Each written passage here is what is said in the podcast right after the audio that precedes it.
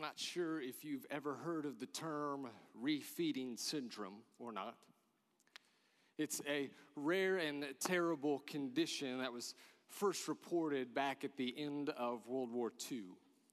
And what, what happened was, as the Allied forces were marching their way through Germany, they discovered to their horror a series of different camps, concentration camps filled with thousands of prisoners walking around like living corpses, just emaciated from days and weeks and months of labor with very little to no food. You've seen the pictures, you've seen what it looked like. And of course, the, the first and natural response when the soldiers encounter these prisoners in this condition is, of course, to feed them.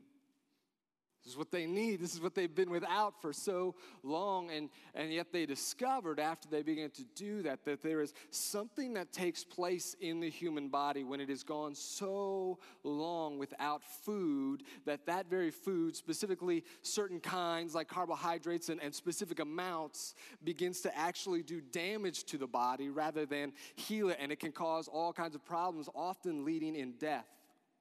And so you have this very sad situation, this tragic irony where, where the thing that these people needed the most, the thing that these people craved, the thing that they needed to survive, was the very thing that killed them. It's a terrible condition, but it's an actually, it's it's a very, very accurate picture, I believe, of the complicated nature of the tabernacle system. See, that the video clip there was right. It, it is a beautiful concept, this idea of God coming down to dwell amongst his people and to be with him. That's a great idea, and it is beautiful, and it is something that we need. We were designed to be in relationship with God, we were made for his presence, and all of us need that presence. I believe that whether or not um, uh, people know that, whether or not they can see that in themselves, all of us are longing for the presence of God. And that is why people spend their life scrambling around trying to fill that void. They are dying for His presence. And yet, the difficulty is that when we encounter that presence, much like someone suffering from refeeding syndrome, it turns out that the very thing we need to survive is also lethal to us. This is, of course, because of sin. Because God is absolutely holy, as we just sang right there. And the problem is when, when holiness, specifically the absolute holiness that is God, perfect in His glory, perfect in His purity, completely other than us, when that kind of holiness gets anywhere near sin, sin just gets consumed, just gets destroyed. Like, like a rocket ship that flies too close to the sun it just comes apart. That wouldn't be that big a deal if sin was something that, you know, is outside of me, if sin was merely something that I do. But the truth of the matter is that sin is more than just something I do, it's, it's something that I am. It runs to the very core of my identity as a sinful human being. That's why I don't know if you've ever actually wondered this question or asked it before. Why is it that God continues to allow evil on the earth? Like, why doesn't He just get rid of it? Why doesn't He just destroy it all? Why doesn't He just rid the universe of sin and evil? The good news is that one day He will. Uh, the Bible tells us that there will be one day when the glory of God covers this universe, covers creation, and his holiness will come forth in such a way that all sin and all evil will be done away with forever. The bad news is that as humanity, that, can, that, that means us. We're, we're completely connected and linked to that sin. And so it is not possible to destroy sin without also destroying sinful humanity. And that's the difficulty. That's the problem here. That's what happens when holiness meets sin. And, and, and, and, so when you read, this is why, when you read in the Old Testament, oftentimes when people encounter just a glimpse even of the, the true fullness, the true holiness and glory of God, the response is often one of terror. Take that Isaiah 6 passage that we just read. He's there and he sees this vision of Yahweh in the temple, and the glory of it fills it, and the angels are singing, Holy, Holy, Holy. And Isaiah's response is not, This is amazing, I could stay here forever and sing to him. His response is more like, No, no, no, this can't be happening. I, shouldn't be here right now. I'm, I'm a sinful man. I'm a man of unclean lips, and I live amongst a sinful people. I should not be in this presence right now. See, Isaiah knows the stories, he knows the scriptures. He knows about those two priests, Nadab and Abihu, who one day got careless as they walked into the presence of God, and fire came out and consumed them both right there. He knows about Uzzah, the man who was one day walking alongside the Ark of the Covenant, the place where God was said to dwell, right above the mercy seat. And he's walking along and it's on a cart. And as the cart starts to wobble, Uzzah mindlessly puts his hand out to steady it. And as soon as he touches the ark, he dies on the spot. He knows about Beth Shemesh, that town where one day 70 men got curious and they opened up the ark to look inside of it. And the text says that all 70 of them were struck down by God. And as the town of Beth Shemesh mourned, they said these words Who is able to stand before Yahweh, this holy God? And it's this holy God that is now making his way down into the middle of his people. And the only way that that does not end in absolute disaster, the only way for that to work is that their sins somehow need to be taken care of somehow need to be gotten rid of, and, and that's where the sacrificial system comes in the system that God gave them whereby their sins could be treated, whereby their sins could be taken from them. And you know how it works that, that when a person sinned, that they could come and in place of their own life, they could come and they could offer an animal, a goat or a lamb or whatever. They could offer that animal. They could come to the tabernacle and offer it there to die in their place. But, but the key words are to the tabernacle, not in the tabernacle.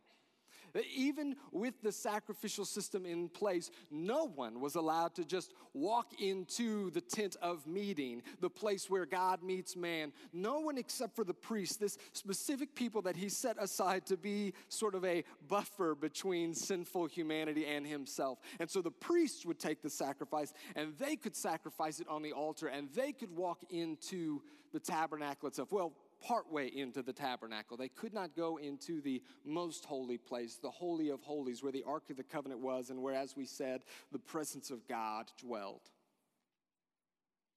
And so they would take these sacrifices to the tabernacle day after day, and week after week, and month after month.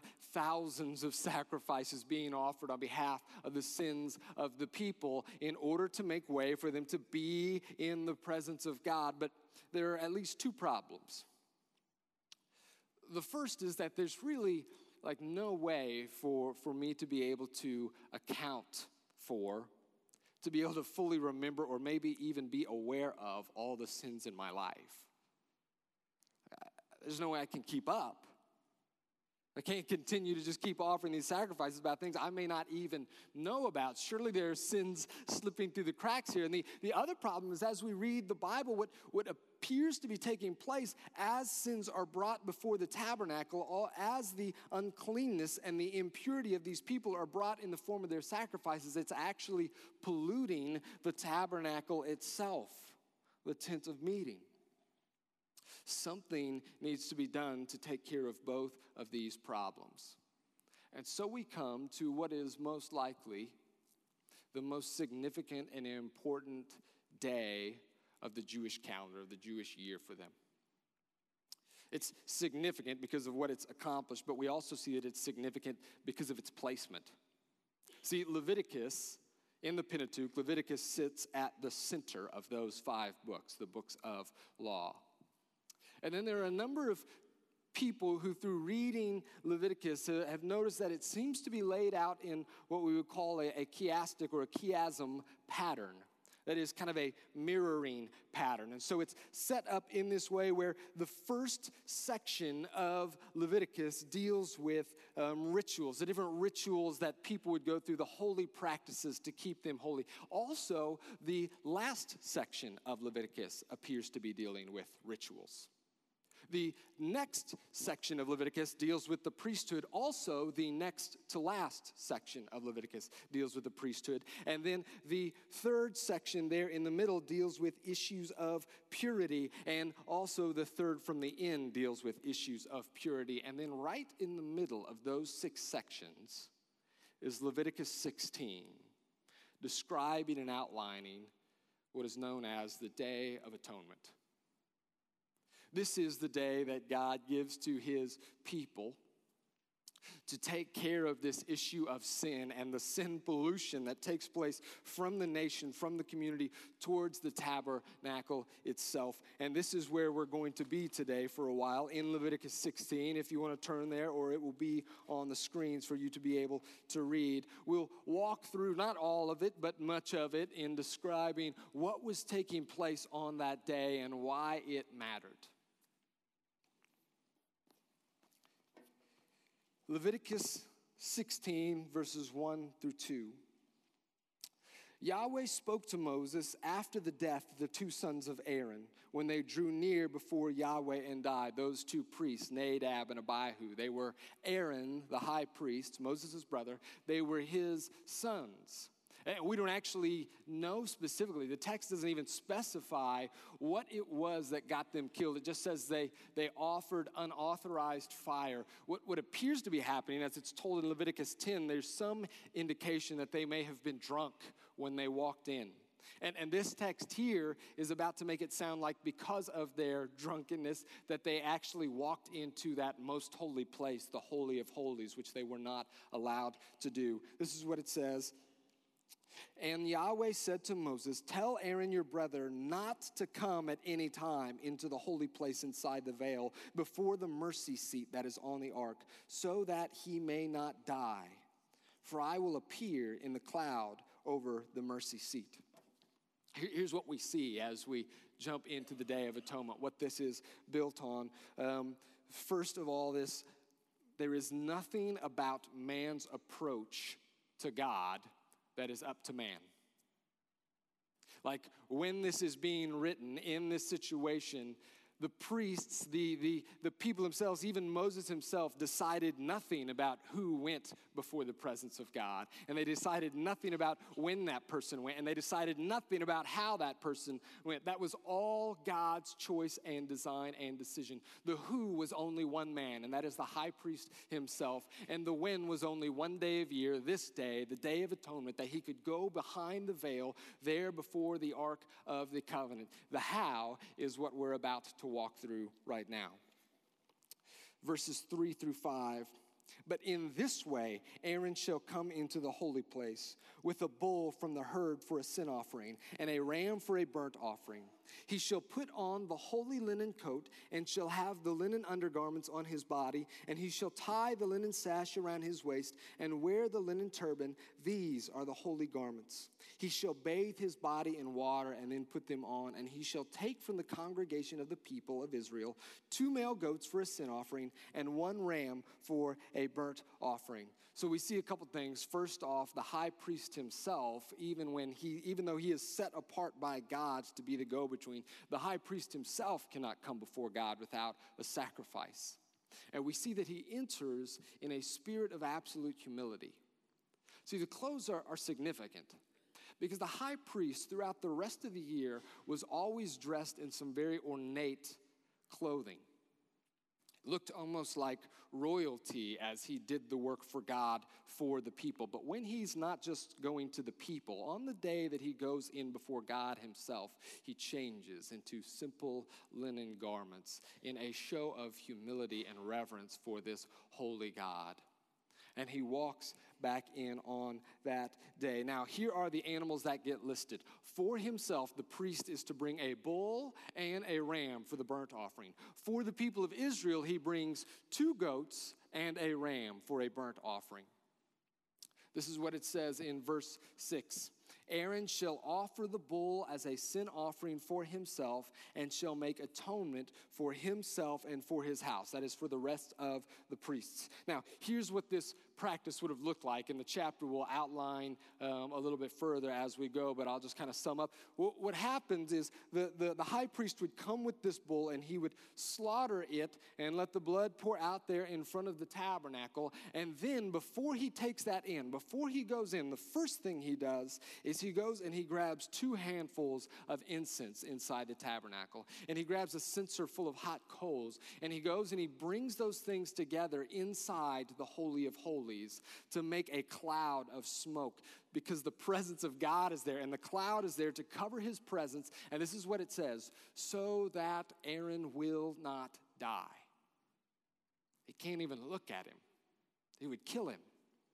And so he brings in this incense to, to fill the room with smoke. And then he goes out and he gets the blood and he takes the blood and he would walk up to the Ark of the Covenant, to the front of it there, and he would dip his fingers in the blood and sprinkle it one time on the mercy seat, the top of the Ark of the Covenant. And then he would sprinkle it seven times on the ground before the Ark of the Covenant. And then he would walk out and move into the section with the goats. Verse 7 Then he shall take the two goats and set them before Yahweh at the entrance of the tent of meeting. And Aaron shall cast lots over the two goats, one lot for Yahweh and the other lot for Azazel. And Aaron shall present the goat on which the lot fell for Yahweh and use it as a sin offering. But the goat on which the lot fell for Azazel shall be presented alive before Yahweh to make atonement over it, that it may be sent away into the wilderness to Azazel.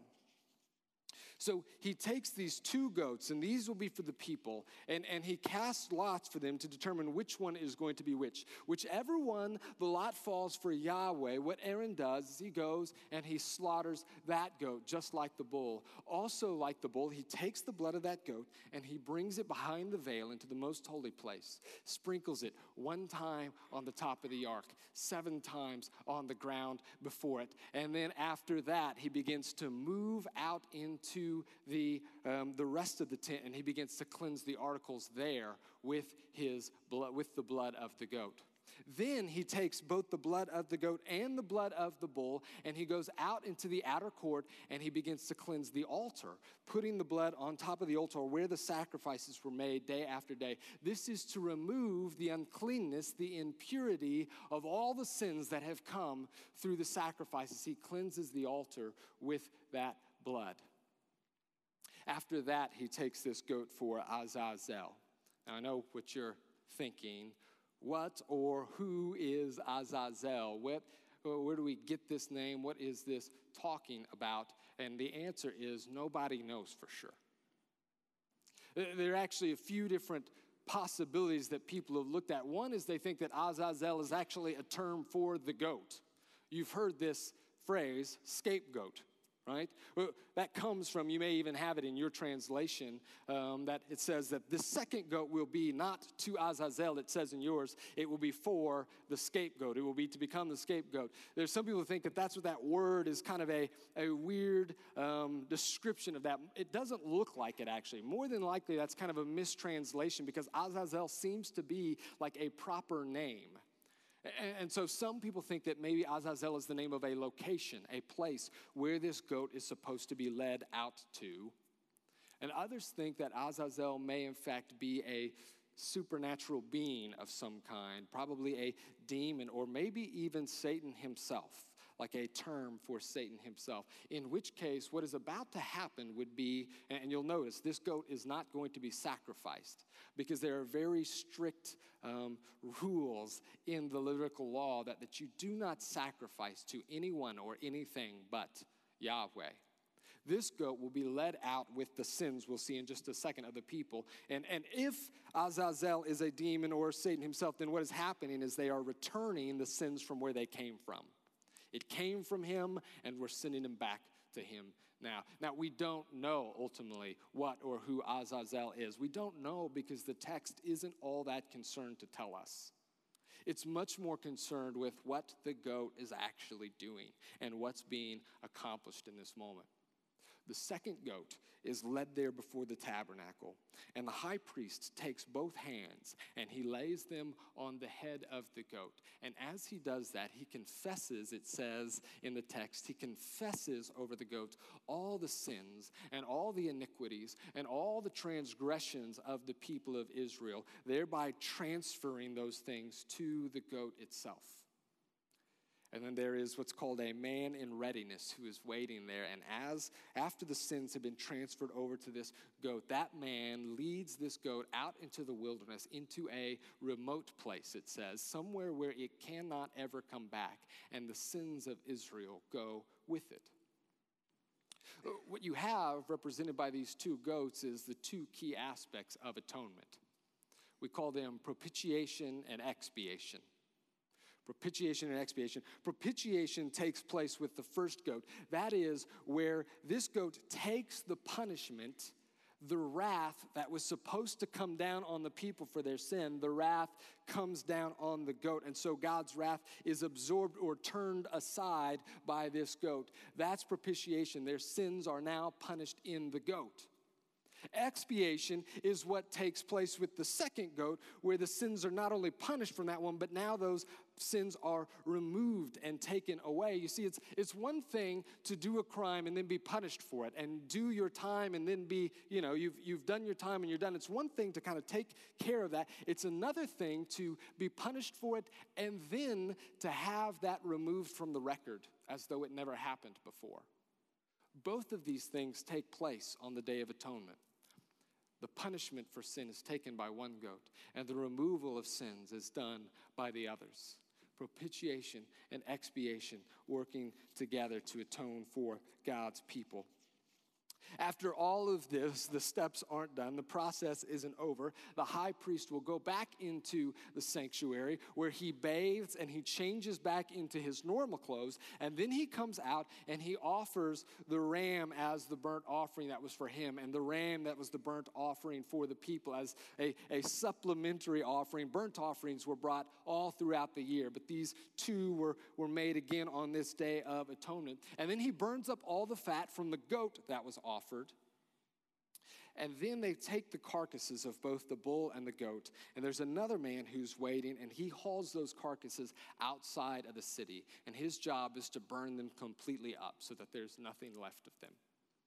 And after he does that, then that man must change and wash his clothes and bathe himself before he is allowed to come back into the community. Likewise, the man in readiness who took the goat out into the wilderness, he is not allowed to enter back into the community until he changes and washes his clothes and bathes himself. Then he is allowed to come back as well. But it's not just these men, the, the two men taking things outside the camp and the high priest. They're not the only ones who are actually involved in this Day of Atonement. Actually, the entire community, the entire nation is. Here's what it says in verses 29 to 31. And it shall be a statute to you forever that in the seventh month, on the tenth day of the month, you shall afflict yourselves and shall do no work either the native or the stranger who sojourns among you. For on this day shall atonement be made for you to cleanse you. You shall be clean before Yahweh from all your sins. It is a Sabbath of solemn rest to you, and you shall afflict yourselves. It is a statute forever.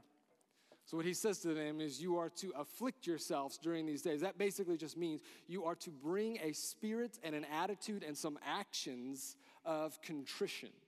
Uh, basically, uh, fasting and praying during that day. And there's no there's no working. You don't go about your business as usual on the Day of Atonement while the high priest does his thing. No, the whole community reflects on their sin, fasts and prays, and waits for the day when all that sin will be removed. All of it coming together on this big, important day, the Day of Atonement. Do you see the great lengths that are gone to by both God and man to make it possible for these two entities to dwell together. Do you see how much work, how much effort, how much detail is involved in making it possible for sinful humanity to be with holy divinity together? As I count them, there are at least 25 different steps on the Day of Atonement that must be followed to a T. 25 different steps marked off that must be taken care of perfectly in order for this to work. There is bathing, and there's changing and washing of clothes, and there's sprinkling of blood, and there's sacrificing of multiple animals, and there's prayer, and there's fasting, and there's confession, and there's all kinds of things. And do you want to know what's really, really crazy about all of that? What's really crazy is that none of that did anything for them. Like when the high priest takes the blood of the bull into the most holy place and he sprinkles it on the ark to atone for his sins, that, that blood wasn't actually taking away his sins.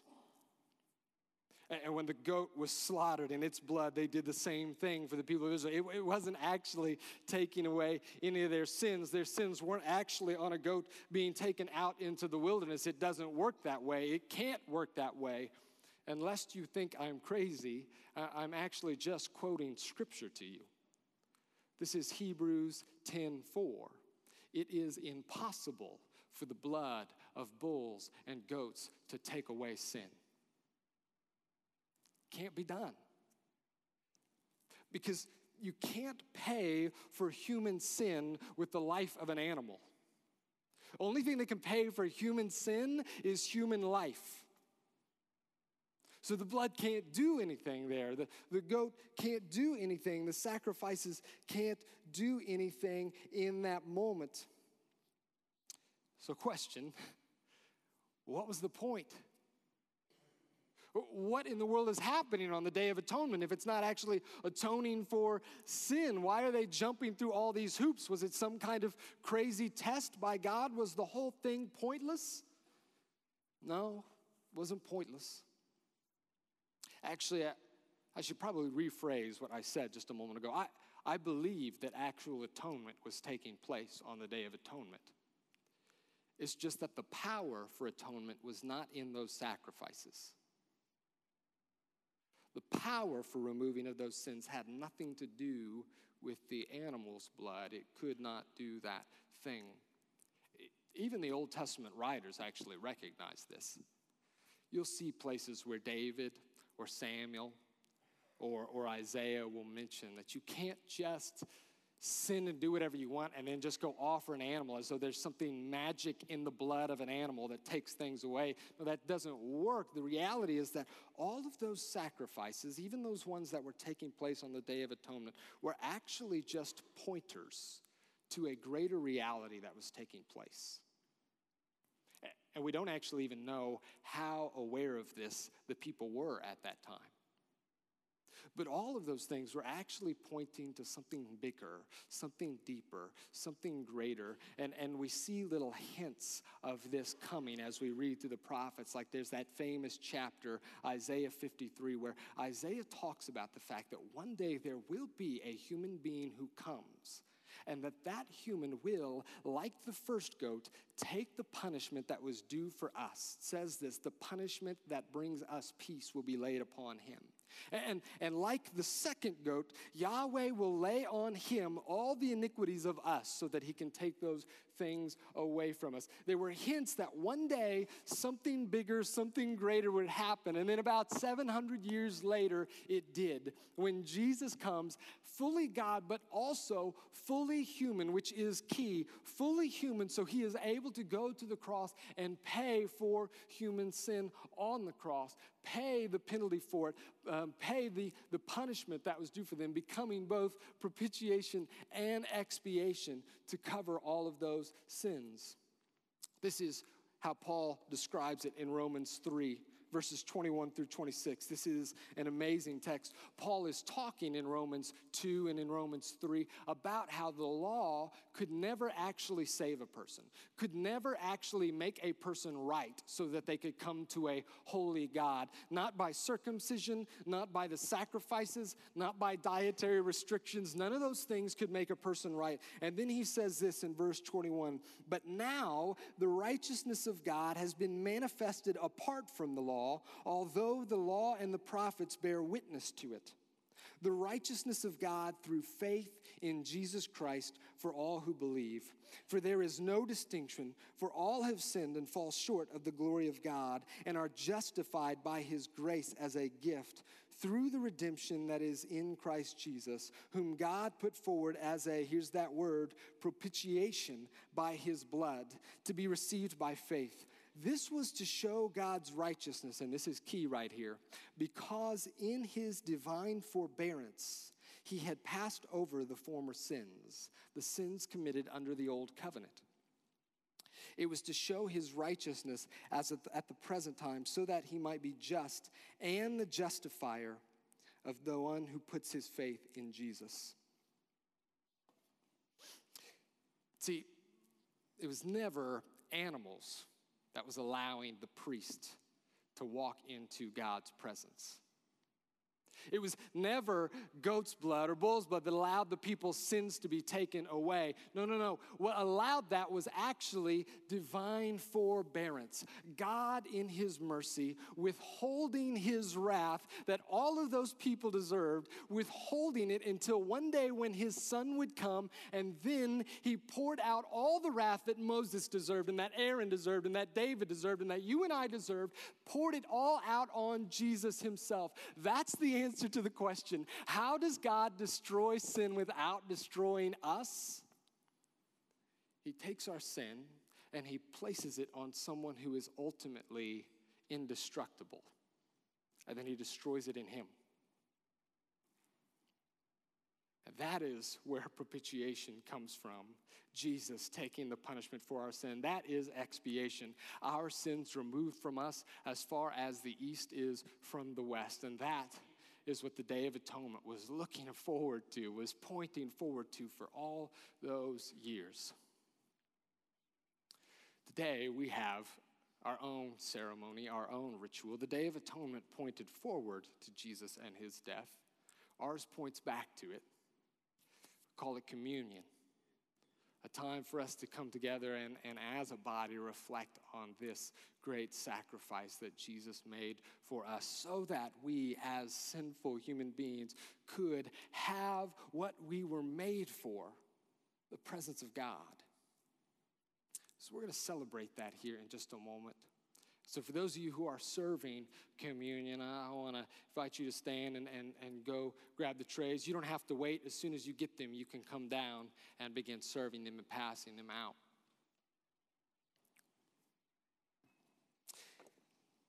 It's worth stating, it's worth knowing, it's worth remembering that the God that we worship today the God that you sang to today, the God in whose presence we sit, is the same God as the Old Testament. It's the same God whose fire came out of the tabernacle and consumed two priests one day for being careless.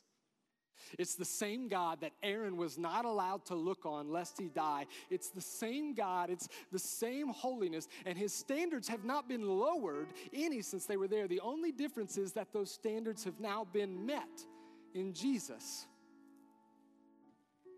That I don't come before Him by anything I've done. I've come before a holy God because I'm actually no longer sinful. I come before Him because I am holy because of what Jesus has done for me. It's just because of what Jesus has done that we don't wait anxiously outside the tent anymore. We actually we actually have a new word for the way we approach God, one that I don't know if anybody in the Old Covenant would have been able to use. The word is confidence. I don't know if Aaron, with his knees shaking together as he snuck behind the tent, putting the smoke there and hoping that he doesn't actually catch a glimpse of Yahweh, I don't know if confidence was a word he could have ever used as he walked into that tabernacle. I don't know if confidence is a word that any of the people could have had as they sat outside the tent, hoping that their high priest comes out alive. As they watch the goat go off into the sunset and going, one more year taken care of, I hope we make it to the next. Confidence was not a word that they got to hold to very often, but it's a word that we get now. Not only a confidence that sins are taken care of, but a confidence that says you no longer have to wait outside the tent.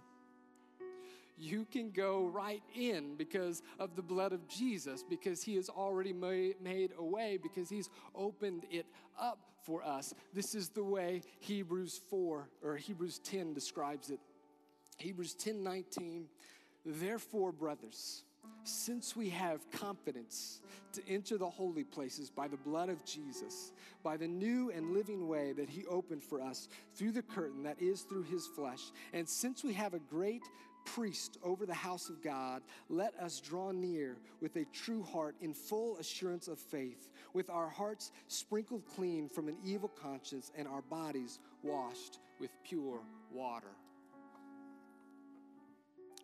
because of that. It's because of what Jesus has done that we have confidence. Because of that, that we actually take part in this ritual that we have right now today. And so, for that, you can take the bread in your hands. It is because of this bread that we stand in the presence of God with confidence and assurance. Take and eat, brothers and sisters. And you can take the cup, the cup that represents the blood poured out that atoned for all the sins that bull's blood and goat's blood could never atone for, atone for every sin of ours for good, so that we can come into the most holy place before God with assurance. So let's take with confidence and assurance, brothers and sisters.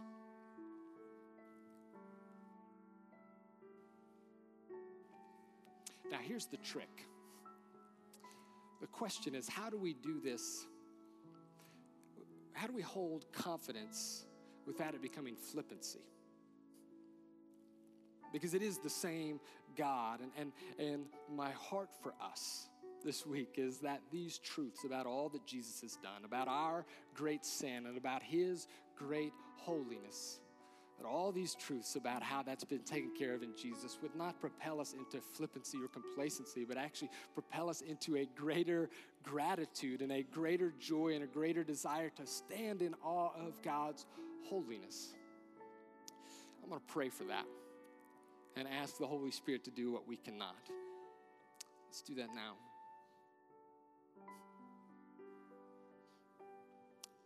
Dear Father, it is true Yahweh, it is true that you are absolutely holy.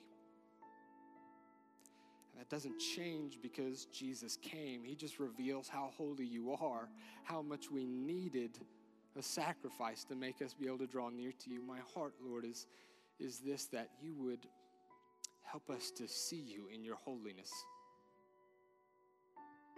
You would help us to see you in and your beauty, and you would also help us to see your love in Christ. That those things would well up in us for greater affection and greater love for you. That they would lead us to desire holiness all the more.